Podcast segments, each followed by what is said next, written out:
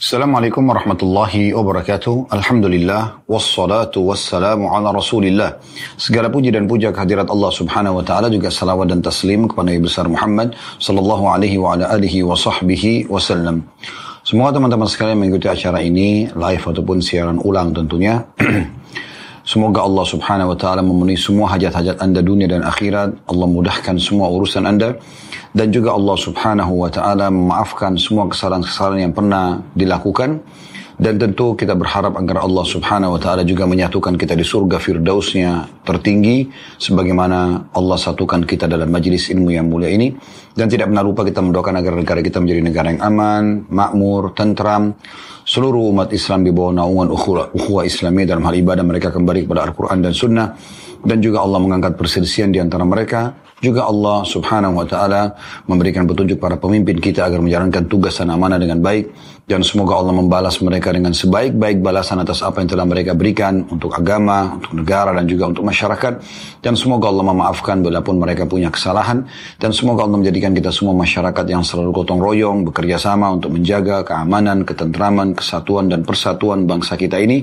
Dan semoga Allah subhanahu wa ta'ala menjadikan kita contoh bagi negara-negara yang lain. Allahumma amin. Seperti biasa teman-teman sekalian, eh, di hari Rabu siang kita akan melanjutkan bahasan beda buku Riyadus Solihin tulis oleh Imam Nawawi rahimahullah. Dan pada kesempatan ini insya Allah kita masuk bab baru bab 93 tentang masalah bab anjuran mendatangi sholat, majelis ilmu dan ibadah-ibadah lainnya dengan tenang dan juga wibawa. Sebelum masuk membaca dari dalil, saya akan coba menanggapi dulu dan seperti biasa memberikan tambahan informasi atau penjelasan tentang masalah judul ini. Dalam Islam memang saudara seiman, setiap muslim dan muslimah dianjurkan selalu memiliki, memiliki bawaan yang penuh dengan ketenangan, penuh dengan wibawa, kerapian, kebersihan. Dianjurkan dalam Islam kalau ngomong diatur intonasinya, tutur katanya, pilihan kosa katanya. Begitu juga dengan penampilannya, begitu juga dengan cara jalannya, ya, uh, uh, apa namanya, kemudian uh, kebijaksanaan dalam uh, berbicara dengan audiens yang ada di depan atau lawan bicara, uh, dia berbicara sesuai dengan tingkat level akal mereka. Misalnya. Uh, semua ini bagian daripada hal yang dianjurkan dalam Islam. Jadi bukan dalam Islam itu orang kalau selalu tergesa-gesa, intonasi suaranya selalu teriak-teriak misalnya, tutur katanya tidak ter, ter, tidak tidak teratur, penampilannya berantakan, rambutnya acak-acakan, pakaiannya kotor, badannya mungkin maaf bau, Kemudian sama sekali tidak peduli dengan nama baiknya, dengan jabatannya, dengan prestasi dunianya yang halal tentunya, ya. Maka ini bukan bagian daripada Islam. Islam itu selalu menggambarkan pengikutnya agar rapi, bersih, ya, pintar, cerdas, penuh dengan kewibawaan dan ketenangan. Itu Islam mengajarkan. Kalau temukan ada seorang Muslim seperti ini, maka dia berarti seorang Muslim yang sudah memahami ya eh, ajaran Islam. Dan ini bagian daripada akhlak yang Nabi SAW mengatakan inna mabu itu liutami memakariman akhlak. Aku diutus untuk menyempurnakan akhlak-akhlak yang mulia. Kita subhanallah kalau melihat ketenangan jiwa, wibawa, menjaga penampilan yang bersih dan rapi, tutur kata yang tertata dengan rapi, intonasi suara juga yang tidak terlalu kecil dan tiga juga teriak-teriak misalnya. Uh, orang yang selalu mengejar prestasi dunianya dari sisi akademiknya, uh, usahanya, apa saja pada saat menjadi seorang suami dan menjadi suami yang terbaik, menjadi istri-istri yang terbaik, yang selalu dirindukan oleh pasangannya. Karena muamalahnya yang santun, muamalahnya yang baik, pengorbanannya, loyalitas dan loyalitasnya yang baik.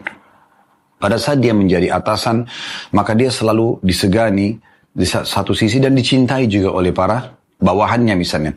Dia jadi pemimpin juga seperti itu. Dia dengan sangat tenang, berwibawa, dan juga tentu dengan kualitas ya dengan kualitas yang sangat baik sehingga akhirnya bersatulah antara ketenangan jiwa, kewibawaan tersebut dengan prestasi-prestasi yang luar biasa. Memang ini bagian daripada agama Islam. Kita pernah mendengarkan riwayat bagaimana Nabi SAW kata Aisyah radhiyallahu anha menjaga wibawa beliau, menjaga penampilan beliau. Bahkan beliau tidak pernah terlihat terbahak-bahak sampai akhirnya terlihat eh, langit-langit uh, mulut beliau yang bagian dalam. Uh, itu sampai luar biasa. Beliau tersenyum saja. Ya, beliau tertawa iya, tapi tidak boleh berlebihan misalnya. Tapi belum pernah ada riwayat yang menjelaskan Nabi SAW misalnya berpenampilan kotor. Malah sebaliknya, para sahabat kagum melihat pakaian Nabi SAW dengan sisir rambut yang wangi, dengan badannya, eh, rambut yang rapi, badan yang wangi misalnya ya. Dan mereka semua terkagum-kagum itu bagaimana Nabi SAW sifatnya pemalu, e, kalau berbicara juga jelas ya, didengar oleh semua orang dan pelan sehingga orang bisa memahaminya tidak tergesa-gesa dan sekian banyak hal yang merupakan uh, apa namanya bagian daripada agama ini harusnya kita jadikan sebagai contoh gitu ya. Jadi eh, Nabi SAW pernah menegur sahabat yang masuk masjid rambutnya berantakan. Ada juga sahabat yang berpenampilan kumuh sekali padahal dia orang mampu. Ditegur semua oleh Nabi SAW. Tidak boleh kita berpenampilan seperti itu misalnya. Walaupun hidup Nabi SAW sederhana tapi semuanya dengan kewibawaan. Semua dengan eh, penjagaan terhadap citra dan nama baiknya misalnya. Dan dalam Islam tidak boleh kita sengaja merusak. Jangan ada celah dalam hidup kita di mana orang bisa menilai kita negatif. Usahakan kita menutup semua pintu itu. Ya, agar tidak ada orang menilai negatif dari sisi penampilan kita, dari sisi tutur kata kita. Semuanya orang mengatakan, oh si fulan rapi ya, si fulan bersih ya, oh si fulan pintar ya, si fulan berhasil ya, si fulan sukses. Itu memang harus kita kejar. Dan harus begitu menjadi target kita. Jangan ada celah orang lain menilai kita negatif. Kalau dia menilai sengaja hanya mencari-cari kesalahan kita, itu urusan dia. Itu urusan dia. Tetapi kalau kalau selain daripada ini, jangan. Ya. Ini bagian daripada hal yang harus diperhatikan. Ada seorang sahabat, ya, uh, Ahnaf bin Qais radhiyallahu anhu, pada saat bertemu dengan Nabi SAW, Nabi SAW mengatakan ada dua sifat dalam dirimu yang dicintai oleh Allah. Kata Nabi SAW, ya, uh, lalu kemudian Nabi SAW mengatakan, Al-hilmu al, wal anat. Orang yang sangat helm. Helm itu banyak maknanya, tapi di antaranya adalah orang yang kalau orang, Arab mengatakan halim itu orang yang semuanya nyaman kalau kita interaksi dengan dia. Tutur katanya baik, or, uh, idenya bagus, brilian, penampilannya bagus. Oh, itu ya orang itu sangat nyaman. Ya. Anat tidak tergesa-gesa dalam mengambil keputusan, tidak emosional. Ya. Lalu kata sahabat tersebut, ya Rasulullah, apakah itu ya Allah berikan kepadaku atau memang ada padaku? Ya. Kata Nabi SAW, Allah yang memberikannya. Ya. Jadi memang ini bagian daripada agama. Ini yang kurang lebih pembukaan dari materi kita. Ini yang akan menjadi inti bahasan kita. Nah, ketenangan jiwa ini, bagusnya penampilan, ya, bagaimana orang menjaga nama baiknya, citranya, ya, itu akan membawa juga kepada kualitas nanti perbuatan-perbuatan yang dilakukan. Karena orang yang menjaga nama baiknya, menjaga penampilannya, pasti karena dia menjaga juga jangan orang menilai dia negatif. Itu akan nanti membawa dia pada kualitas yang sangat bagus dari apa yang sedang dia kerjakan. Di antaranya dalam masalah ibadah. Makanya bab kita di sini adalah bab anjuran mendatangi sholat. Majelis ilmu. Dan ibadah-ibadah lainnya. Berzikir, baca Quran, berdoa, haji dan umrah. Dengan tenang, dan juga wibawa. Yang bersih, dengan rapi. Ini yang senang dititik beratkan. Gitu kan? Jadi kalau Anda datang sholat, dilarang Anda tergesa-gesa, lari-lari, sehingga Anda ngos-ngosan misalnya. ya Dilarang juga dalam Islam, bahkan tidak diterima sholat seseorang yang tergesa-gesa. Allah Akbar, Allah Akbar, Allah Akbar, buru-buru. Sampai ulama menitik beratkan, bagian daripada kewajiban sholat adalah tumak nina, ketenangan dalam mengerjakan ibadah tersebut. Ya benar tutur kata yang diucapkan, dengan tenang dia ucapkan. Bismillahirrahmanirrahim. Alhamdulillahi Rabbil Alamin. Ar-Rahmanir Rahim. Tenang.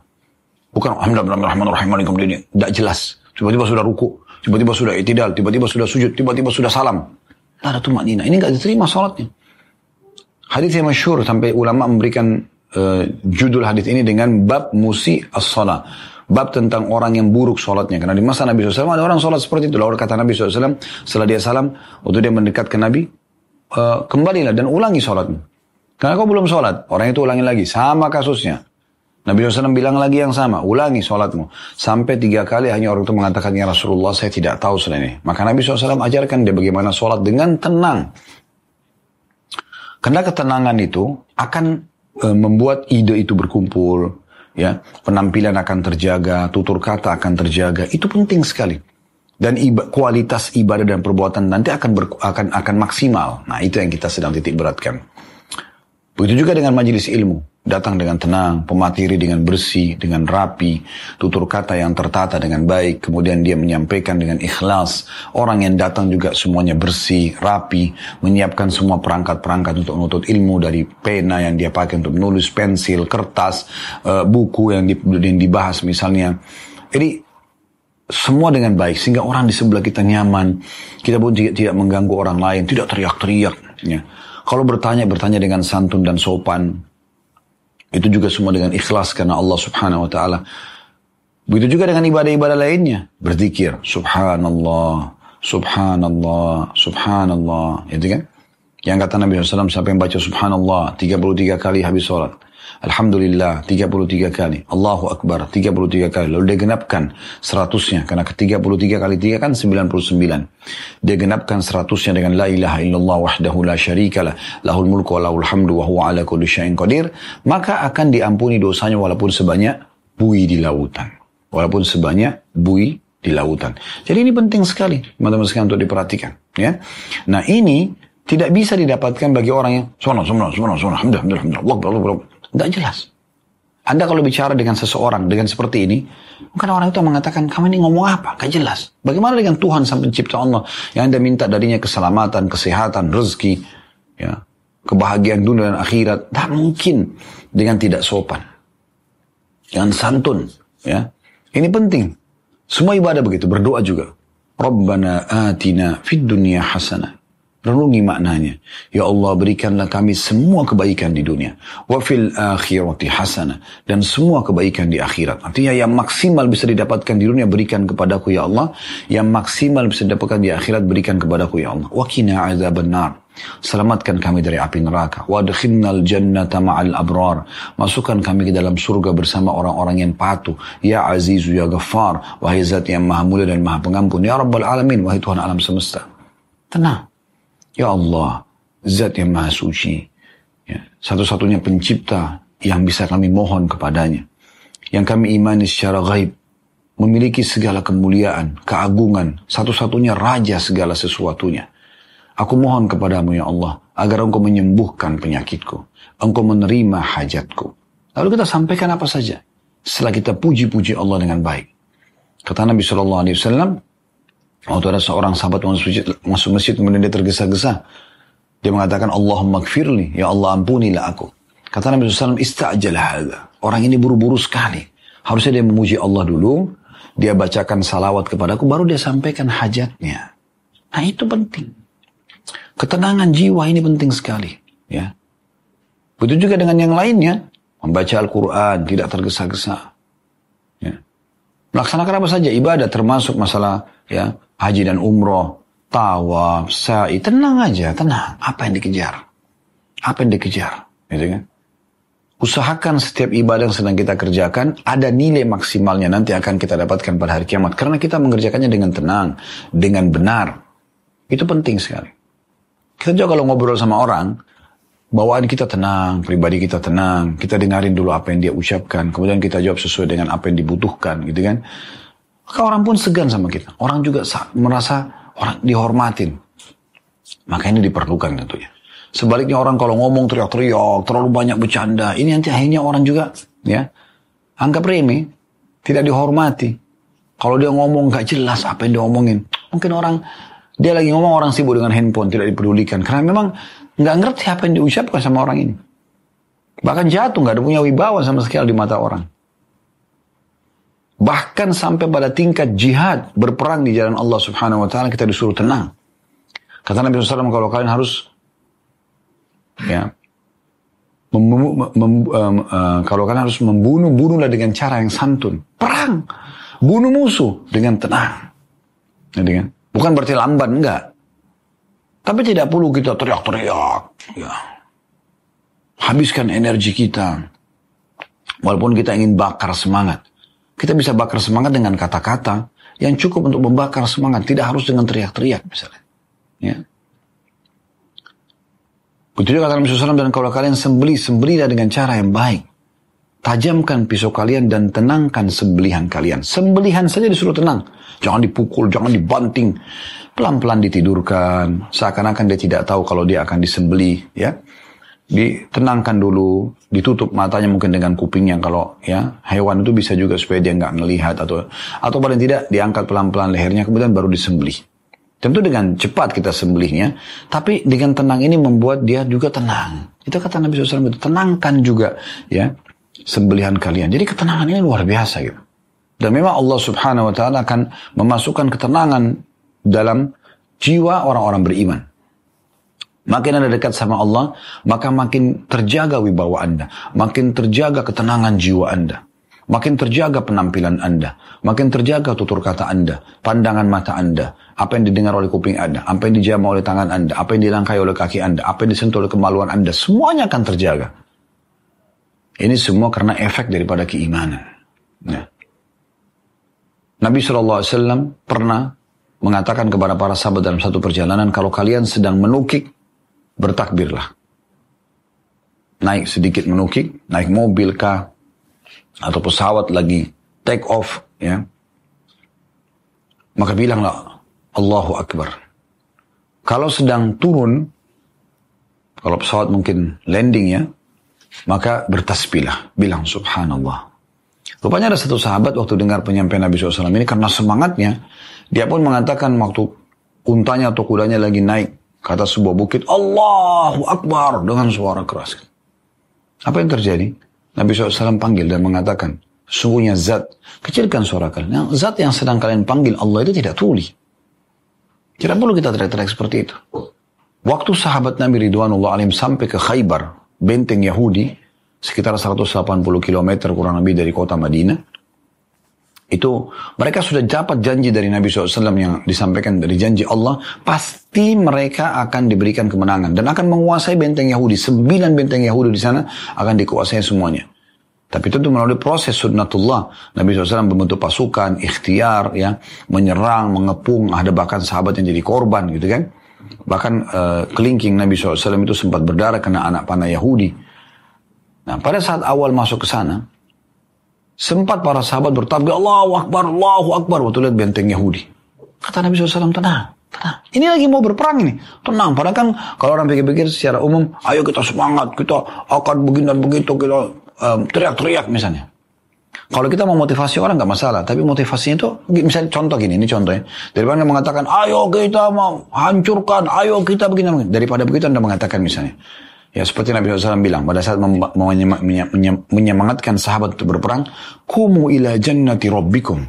Ayo berdiri dan raihlah surga Tuhan kalian. Cukup kok. Sudah cukup membakar semangat. Oh kita akan dapatkan surga. Kata Nabi SAW di perang Badr, ya, tidak ada seorang pun dari kalian yang hadir di sini kecuali akan masuk surga. Kenapa gitu? Nabi tidak mengatakan kalian akan pasti masuk surga, nggak gitu. Lalu yang terjadi apa? Ada seorang sahabat namanya Abdullah mengatakan, Ya Rasulullah, bakin, bakin, indah sekali yang anda ucapkan itu. Bisa diulangi ya Rasulullah? Kata Nabi SAW, kan, kan, santun biasa bicara, padahal ini janji surga loh ya. Tidak ada seorang pun, dan kalian yang terbunuh di sini, hadir di Badr ini, terbunuh kecuali pasti masuk surga. Maka sahabat tersebut kebetulan lagi pegang dua putri kurma, dia sudah semangat mendengarkan itu. Padahal tidak teriak-teriak Nabi SAW ya. Dengan tenang aja menyampaikan.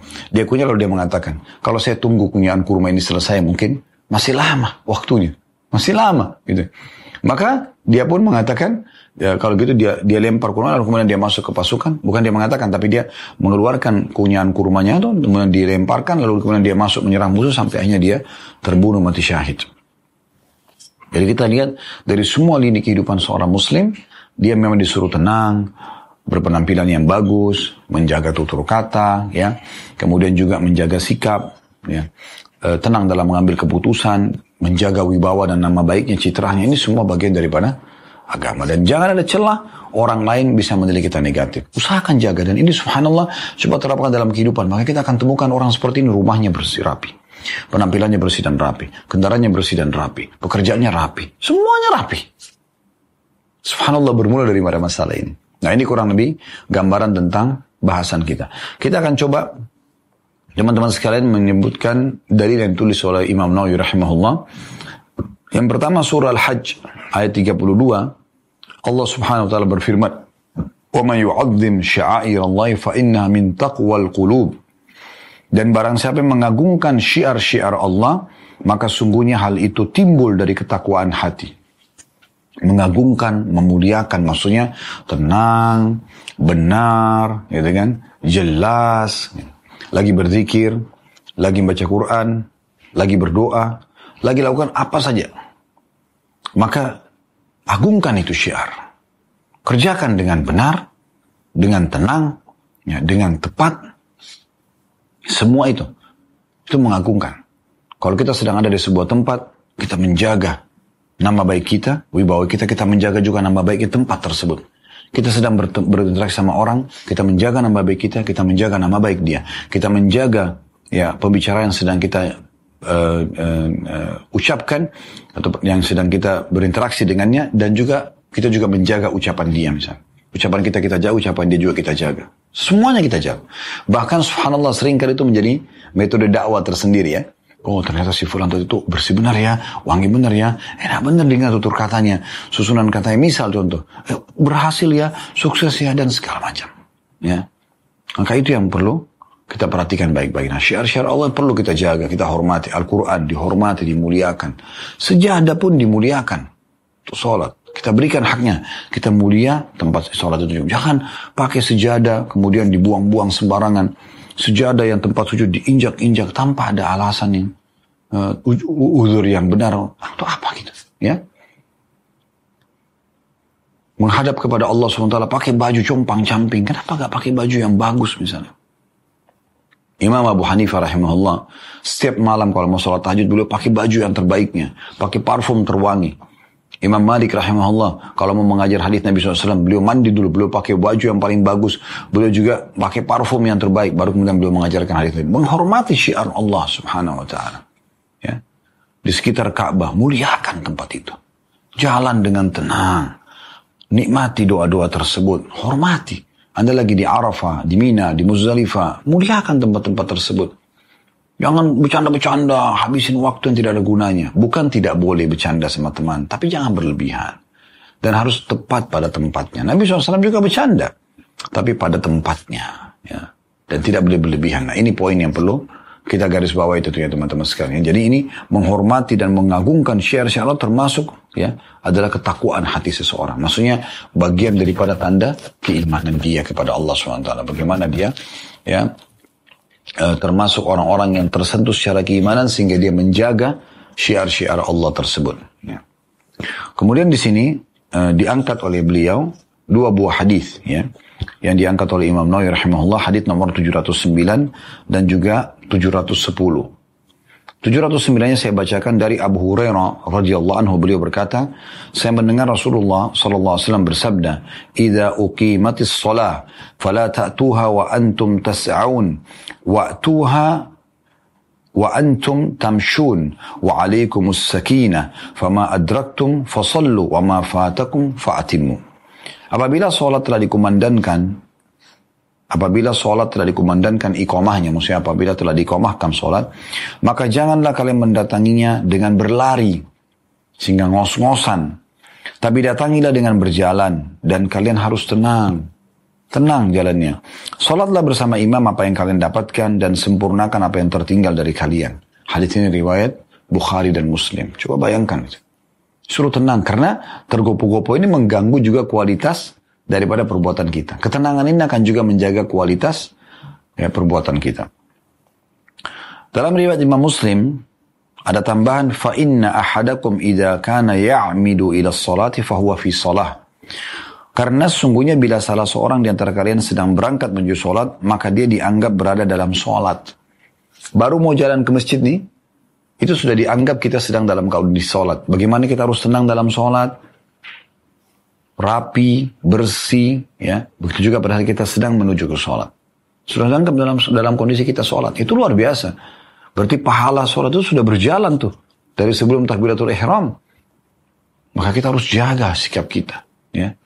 Jaga penampilan kita. Jaga tutur kata kita. Subhanallah teman-teman. Hadith ini mulia sekali ya. Bagaimana kita ambil faidah hadithnya. Tentang pentingnya seseorang itu untuk menjaga ya kemuliaan sholat itu sendiri. Sehingga dia ya menjaga kualitas yang telah diperintahkan atau khusyuk dalam bahasa agamanya ya. Dia jaga kualitasnya. Tepat waktunya, tepat gerakannya, tepat bacaannya. Nah, dan itu terjadi dari awal takbiratul ihram sampai salam. Ini tidak mungkin didapatkan kecuali oleh orang memang dasarnya jiwanya tenang. Dia memang mengerjakannya dengan menikmatinya. Ya. Beda sekali. Orang yang membaca ayat Al-Quran sebagai imam dengan menikmati ayat tersebut, dengan orang yang tergesa-gesa yang penting dia menyelesaikan, maka juga beda efeknya kepada makmun. Ada imam biar baca panjang, kita nyaman di belakang. Karena memang dia sedang menikmati ayat tersebut. Allah berikan keberkahan. Dibandingkan ada orang cuma baca ayat pendek tapi tidak ada bekasnya sama sekali. Ya. Semua itu karena bermula dari ketenangan jiwa seseorang.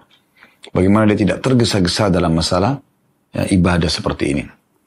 Makanya Nabi SAW mengingatkan masalah ini faedah pertama dari hadis tentang pentingnya seseorang ya mendatangi sholat itu dalam kondisi tenang dan memberikan ya kualitas yang terbaiknya. Tentu dimulai dari ketenangan baru kemudian dia bisa jaga kualitasnya. Jadi nanti tubuhnya pun akan tenang. Dan Nabi SAW bilang, dan jangan kalian berlari. Jangan kena iqamah lalu kalian lari-lari. Akhirnya ngos-ngosan. Bacanya tidak terkontrol. Gerakannya juga tidak terkontrol. Ya. Ada sebagian orang mungkin jatuh, ya. mungkin buyar hafalannya atau bacaannya dan seterusnya.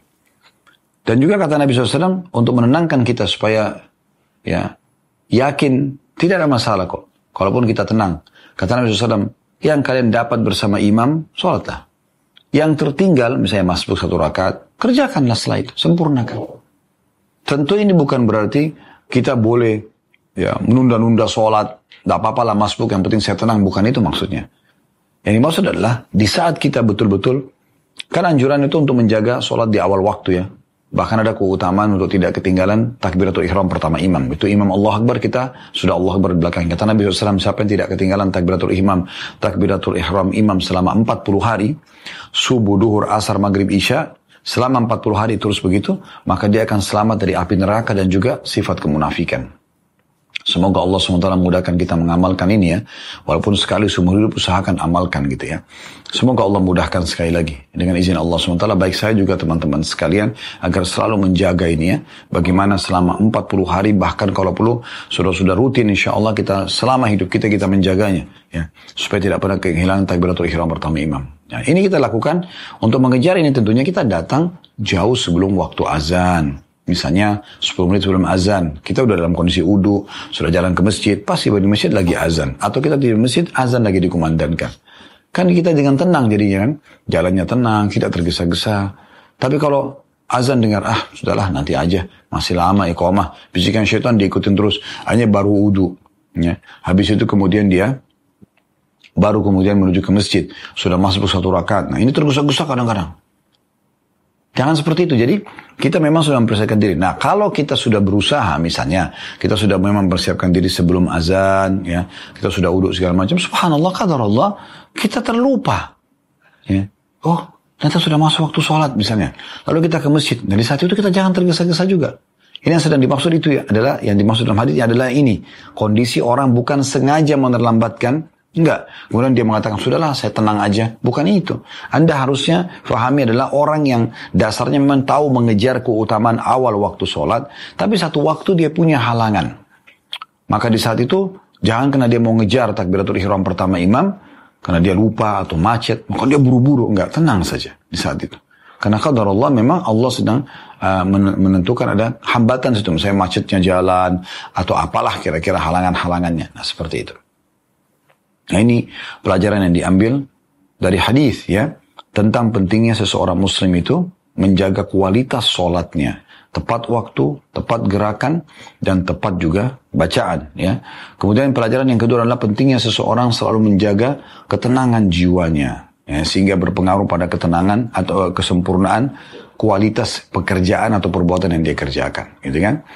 Ingat, bukan lelet, tetapi ya tenang. Itu beda ya. Beda sekali. Tenang dan tepat gitu.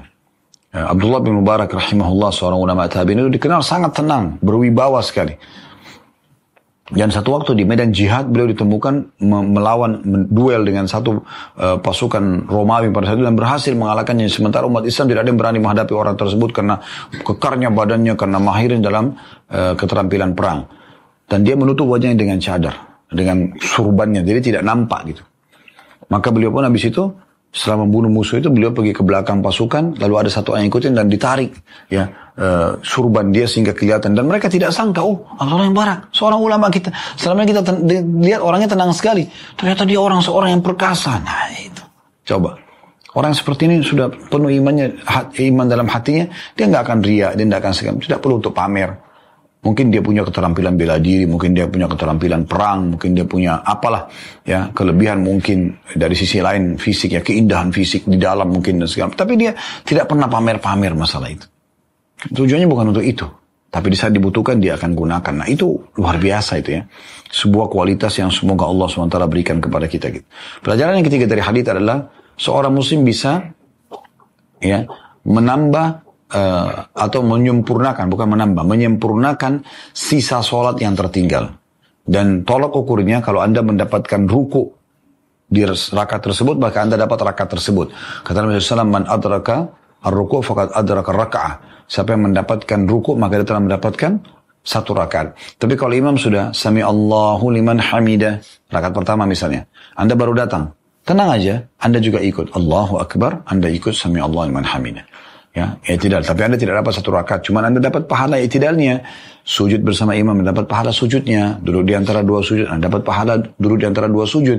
Sujud yang kedua anda dapat pahalanya. Gerakan pindah dari rakaat satu ke rakaat kedua anda dapat pahalanya. Kalau anda tidak dapat tidak itu satu rakaat setelah salam nanti anda, anda akan tambah satu rakaat. Tapi anda jangan sia-siakan ini karena sebagian muslim saya temukan di masjid pada saat datang misalnya dia masbuk nih Imamnya sudah sami Allah liman hamidah. Dia nggak ikut, dia tunggu aja sampai rakaat kedua. Bahkan ada orang subhanallah imamnya sudah rakaat terakhir. Udah dia lebih baik ketinggalan jemaah itu, nanti dia sholat sendiri atau dia sholat dengan jemaah kedua daripada mengejar rakaat terakhir daripada imam. Padahal sebenarnya yang lebih afdal adalah jemaah pertama karena sholat di awal waktu lebih afdal. Jadi jemaah pertama lebih afdal daripada jemaah kedua. Dan ini perlu difahami tentu dengan ilmu yang benar. Baik teman-teman sekarang kita lanjutkan hadis kedua dalam bab kita dan ini hadis terakhir di bab 93 berbunyi dari Ibnu hadis nomor 710 dari awal belajar ya. Dari Ibnu Abbas radhiyallahu anhuma أنه دفع مع النبي صلى الله عليه وسلم يوم عرفة فسمع النبي صلى الله عليه وسلم وراءه زجرا شديدا وضربا وصوتا للإبل فأشار بصوته إليهم وقال يا أيها الناس عليكم بالسكينة فإن البر ليس بالإضاع Hadis ini riwayat Bukhari dan Muslim. Terjemahannya, kata anak eh, Abdullah bin Abbas radhiyallahu anhu bahwa Nabi SAW, bahwasanya beliau, Abdullah bin Abbas, bergerak bersama Nabi SAW pada hari Arafah. Lagi haji. Lalu Nabi SAW mendengar di belakang beliau bentakan keras, pukulan, dan suara unta. Ya, jadi ramai sekali. Maka beliau memberi isyarat dengan cambuk beliau kepada mereka dan bersabda, wahai manusia, Kalian harus bersikap tenang. Karena kebaikan itu bukan dengan cara tergesa-gesa. Ini luar biasa ya, nasihat Nabi SAW itu. Dan bahasa ini teman-teman sekalian, bahasa yang Nabi SAW gunakan ini bahasa yang luar biasa ya. Kalau sekalian manusia, kalian harus tenang. Maksudnya dalam setiap aktivitas kalian. Tenang, jangan tergesa-gesa. Karena kebaikan itu tidak akan diraih dengan tergesa-gesa. Nah ini poin yang luar biasa yang harus kita garis bawahi tentunya ya. Tentang masalah nasihat Nabi SAW ini. Baik, kita langsung saja masuk kepada uh, faedah hadis yang bisa diambil dari hadis ini. Yaitu Abdullah bin Abbas menceritakan tentang kejadian bagaimana Nabi SAW pada saat sedang ya, haji dan bertolak dari Arafah Arafah itu tanggal 9 Zulhijjah ya. Dan itu puncak ibadah haji tentunya. Semoga Allah SWT mudahkan kita melaksanakannya dengan ikhlas. Dan bisa mengerjakannya setiap tahun. Allahumma amin. Ya. Maka utamanya sangat besar. Nah kata Nabi SAW, Al-Hajju Arafah. Haji itu adalah hadir di Arafah. Nah orang mulai dari menjelang duhur atau duhur di sana. Sholat duhur asar jamak kasar takdim. Dijamak, digabung duhur dan asar. Di kasar, dipangkas. Empat rakaat jadi dua rakaat. Dan juga takdim dimajukan. Di waktu duhur. Kemudian duduk sampai terbenam matahari, baru kemudian orang-orang bertolak ke Muzdalifah. Nah umumnya, karena semua jemaah haji jutaan orang berkumpul di Arafah, maka mereka pun bertolak secara bersamaan, gitu kan. Kalaupun ada yang terlambat, maka terlambat sebagian, tapi tetap berentetan gitu ya, satu sama yang lain. Nah itu sangat ramai memang. Nah di zaman kita sekarang mungkin orang banyak klakson mobil, ngomong ribut gitu kan. Kemudian orang bertakbir dengan suara keras dan segala macam. Nah ini sebenarnya sudah diingatkan oleh Nabi SAW pada saat itu. Pelajaran pertama dari hadis adalah kecerdasan Abdullah bin Abbas radhiyallahu anhu adalah menceritakan kejadian ini. Karena cerita kejadian ini sebenarnya yang menyebabkan tentang keluarnya hadis Nabi Shallallahu Alaihi Wasallam. Kan misalnya Abdullah bin Abbas mengatakan Rasulullah SAW bersabda, ya, uh, uh, apa namanya, Hai sekalian manusia, kalian harus tenang karena kebaikan tidak akan didapatkan dengan tergesa-gesa. Kan bisa saya disampaikan langsung kan. Tetapi Abdullah, bin Abbas radhiyallahu anhu tidak melakukan itu. Beliau dengan sangat baik dan bijak untuk menceritakan kejadian sebab disebutkannya hadis. Dan ini penting buat kita fahami. Mungkin bagi orang hadir pada saat itu tidak terlalu penting bagi dia. Dia tahu kejadiannya. Oh, Nabi lagi dari Arafah memang lagi rame. Orang pada cambuk untanya. Untanya sampai teriak uh, apa uh, mekik ya. Dan seterusnya ini uh, terjadi. Tapi orang masa itu tahu. Kalau kita kan tidak tahu. Kan indah sekali kita sekarang mengetahui Abdullah bin Abbas menceritakan aku pernah bersama Nabi SAW beranjak di musim haji ke dari Arafah ya menuju ke Musdalifah. Lalu saya, gambarkan memang pada saat itu lagi rame-ramenya orang karena semua jemaah haji bertolak jutaan orang itu menuju ke Musdalifah untuk mereka mabit atau nginap di Musdalifah itu. Ya teman-teman intinya teman-teman sekalian pada saat itu Nabi SAW dengar ada suara yang disebutkan bentakan keras, kemudian pukulan dan juga ya suara unta. Mungkin kena kemungkinan untanya dipukul atau diteriakin misalnya. Kalau zaman kita sekarang mungkin kelakson gitu kan. Maka Nabi SAW memberikan isyarat kepada orang-orang supaya mereka tenang. Nah ini kecerdasan Abdullah bin Abbas dalam menyampaikan ini. Jadi sebab Nabi sampaikan pesannya terakhir dalam hadis ini adalah karena ada orang yang pukul untanya, ada orang yang bersuara keras, ada bentakan. Pelajaran pertama. Pelajaran yang kedua dari hadis adalah pentingnya setiap muslim peduli dengan ketenangan jiwa. Penting Tenang, sudah kita berikan gambaran hampir satu jam kita berbicara tentang masalah tenang jiwa ini. Tenang. Ketenangan jiwa itu akan membuat, tentu sekali lagi bukan lelet, bukan lamban. Tapi tenang itu maksudnya dia betul-betul mengerjakan semuanya tepat, tapi dengan tenang. Makan dengan tenang, minum dengan tenang, gitu kan. Dia juga mengganti pakaian, melepaskan pakaian, mandi, apa saja, ya hal-hal yang biasa dilakukan keseharian ngobrol dengan pasangannya, ngobrol dengan anak-anaknya, ngobrol dengan teman-temannya. Pekerjaan dia dalam keseharian dia lakukan dengan sangat tenang dan tepat, gitu kan? Artinya di sini tenang adalah dia untuk menjaga ketenangan jiwanya. Tidak selamanya orang tenang itu berarti dia akan kalah ya atau dia akan terlambat tidak malah sebaliknya umumnya orang kalau tenang itu biasa sampai pada garis finish lebih cepat daripada orang yang tergesa-gesa Tergesa-gesa ada saja hambatannya Tergesa-gesa ada saja hambatannya. Maka Nabi SAW bilang kan, dan tidak akan diraih kebaikan dengan tergesa-gesa. Nah ini poin penting sekali untuk kita garis bawahi daripada hadis kita, gitu kan? Jadi orang mengerjakan ibadah itu dengan tenang, ya, dengan tenang. Kemudian pelajaran yang selanjutnya yang bisa diambil adalah larangan orang-orang untuk bersikap kasar, sebaliknya berarti ya, sama dirinya sendiri, sama orang di sekitarnya, sama hewan-hewan, tunggangannya. Kalau kita sekarang kendaraannya, ya, dia tidak boleh bersifat keras dan kasar. Ada orang subhanahu pada dirinya sendiri. Misalnya, dia karena tergesa-gesa, dia lagi pasang kancing baju. Tapi karena dia lagi emosi, dia lagi emosi, eh, lagi penuh dengan emosi, kemudian dia juga mau buru-buru, maka dia setiap mau masukkan kancing telat. Terus dia marah dengan dirinya sendiri. Misal contoh. Agar mau pakai sepatu karena dia tergesa-gesa, dia nggak lihat ke sepatunya dengan tenang untuk masuk. Tidak masuk, maka dia marah. Mungkin karena dia marah dengan pintu yang tertiup dengan angin, padahal tidak ada hubungannya sama sekali. Karena sudah terbiasa dengan itu. Jadi kasar, keras sama dirinya. Begitu juga akan menjadi bawaan pada orang di sekitarnya. Sama istrinya. Istrinya selalu dalam kondisi ketakutan karena dia cuma tahu marah-marah suaminya merasa tidak nyaman karena istrinya selalu bertutur kata yang kasar. Ya. Padahal subhanallah seberat apa pun permasalahan, kalau kita dengan tenang memecahkannya, maka akan sangat nyaman. Nasihat itu akan lebih berbekas dengan ketenangan jiwa kita sampaikan daripada kita sampaikan dengan marah-marah. Ini poin penting untuk digarisbawahi. Ya. Begitu juga dengan kendaraan. Berapa orang mungkin dia mau starter mobilnya, motornya, tapi macet, tidak bisa, mogok. marah-marah, ditendang kendaraannya. Apa hubungannya? Kakinya sakit, kendaraan juga tidak rasa sakit. Dia sakit, kendaraan tidak rasa sakit. Apa manfaatnya? Dan seterusnya. Ada orang ngobrol sama orang lain, tidak berhasil sebuah proyek, tidak berhasil apa yang dia harapkan, handphone dilempar. Apa salahnya handphone tersebut? Ini semua pribadi-pribadi yang yang apa namanya kasar, ya. Dan tidak pun tidak ada ketenangan sama sekali dalam kehidupannya. Maka orang seperti ini kita akan temukan tidak akan mendapatkan kebaikan sebagaimana sabda Nabi SAW, wahai manusia bersikap tenanglah. Karena kebaikan, target, ya tujuan tidak akan dicapai dengan tergesa-gesa. Ini pelajaran luar biasa. Ya. Nah oleh karena itu kalau kita lihat ibadah-ibadah kepada Allah Subhanahu Wa Taala kita akan temukan semua penuh dengan ketenangan. Tadi saya sudah kasih contoh misalnya, ya, eh, sholat, ya kan gitu. Disuruh tumak nina, wajib. Tadi haji, disuruh tenang. Ya. Jangan kayak orang yang tergesa-gesa, apa yang mau dikejar? Maksudnya tentu, tentu tawaf, sa'i, tenang aja, santai aja. Nikmatin. Saya biasa bilang sama jemaah kami di travel Uhud, Allah amanahkan kepada kami. Tenang Bapak Ibu sekalian, nikmati setiap langkahnya, nikmati setiap doa yang diucapkan, zikir yang diucapkan. Tapi jangan juga lalai, gitu kan.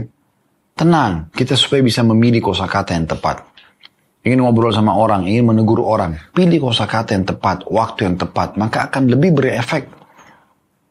Itu penting untuk semua itu. Dan memang Allah SWT berikan kalau orang masuk dalam sholat tenang, kita akan rasakan masuk dalam masjid itu tenang. Semua orang lagi sibuk dengan bacaannya, dengan gerakannya, gitu kan.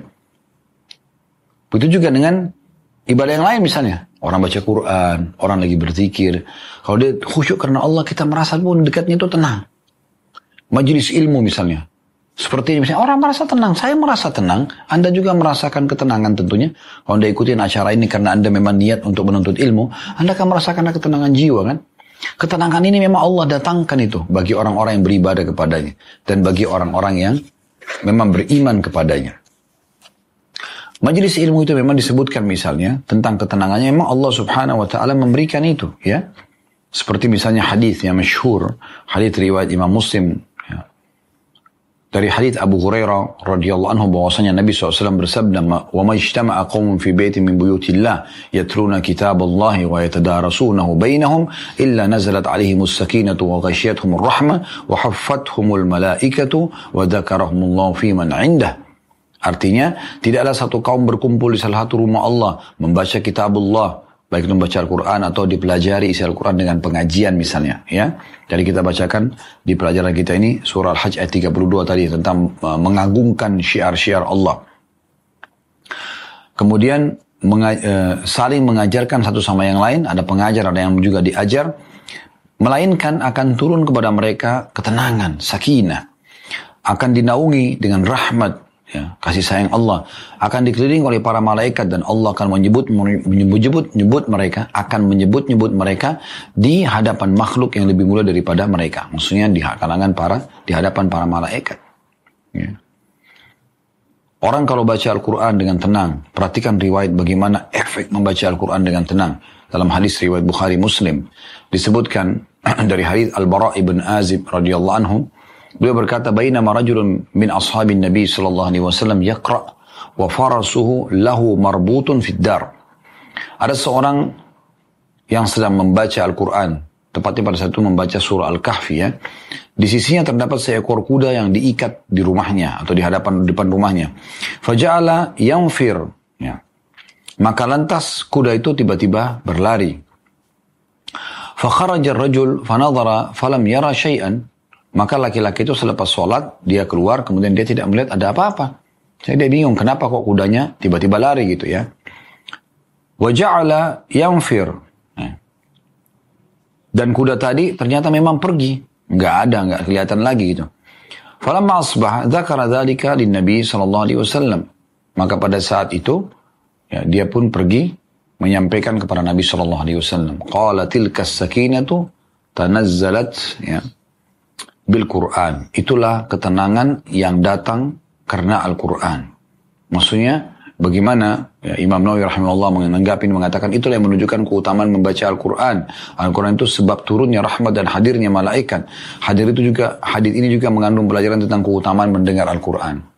Jadi maksudnya kuda tadi itu lari karena dia melihat malaikat banyak turun karena mendengarkan bacaan Al-Quran yang dibaca oleh sahabat ini. Dalam riwayat yang disebutkan Usaid bin Khudair radhiyallahu anhu, sahabat Nabi dari asli orang Madinah yang kalau baca Quran malaikat mendengarkan bacaan-bacaan Al-Qur'annya. Dalam satu riwayat yang sahih disebutkan beliau pernah membaca Al-Qur'an kemudian kudanya juga berontak pada saat itu kemudian dia berhenti kalau dia berhenti baca Al-Qur'an berhenti juga tenang kudanya kembali. Setelah itu dia, dia dia bilang dia menatap ke langit tiba-tiba dan dia melihat ada beberapa cahaya putih yang menembus langit. Maka dia pun melaporkan kepada Nabi SAW kata Nabi SAW sesungguhnya ya itu adalah malaikat yang datang mendengarkan bacaan Quranmu. Andai saja kau baca sampai terbit matahari, niscaya ya uh, Madinah akan melihat malaikat yang, mendang, yang datang mendengarkan bacaanmu itu. Dan memang subhanallah ya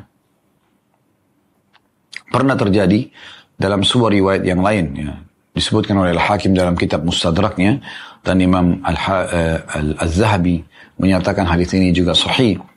Ya, dari Salman Al-Farisi radhiyallahu anhu beliau mengatakan ya pada saat itu ada orang-orang yang sedang berzikir, beliau juga sedang berzikir masing-masing.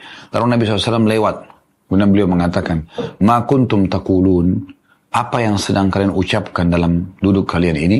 Fa inni ra'aitu rahmata tan tanzilu alaikum.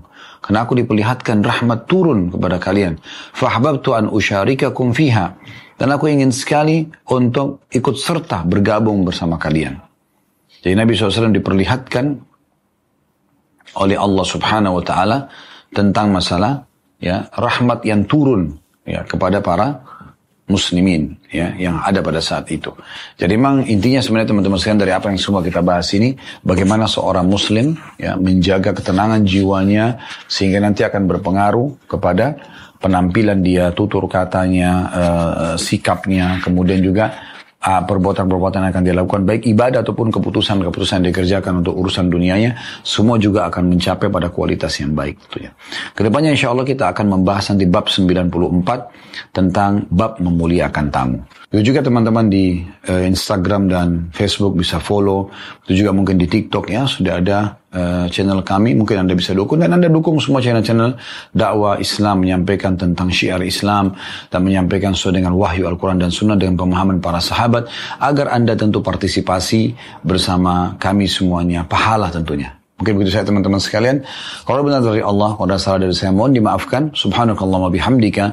Asyadu an la ilaha illa anta astaghfiruka wa atubu ilaik. Wassalamualaikum warahmatullahi wabarakatuh.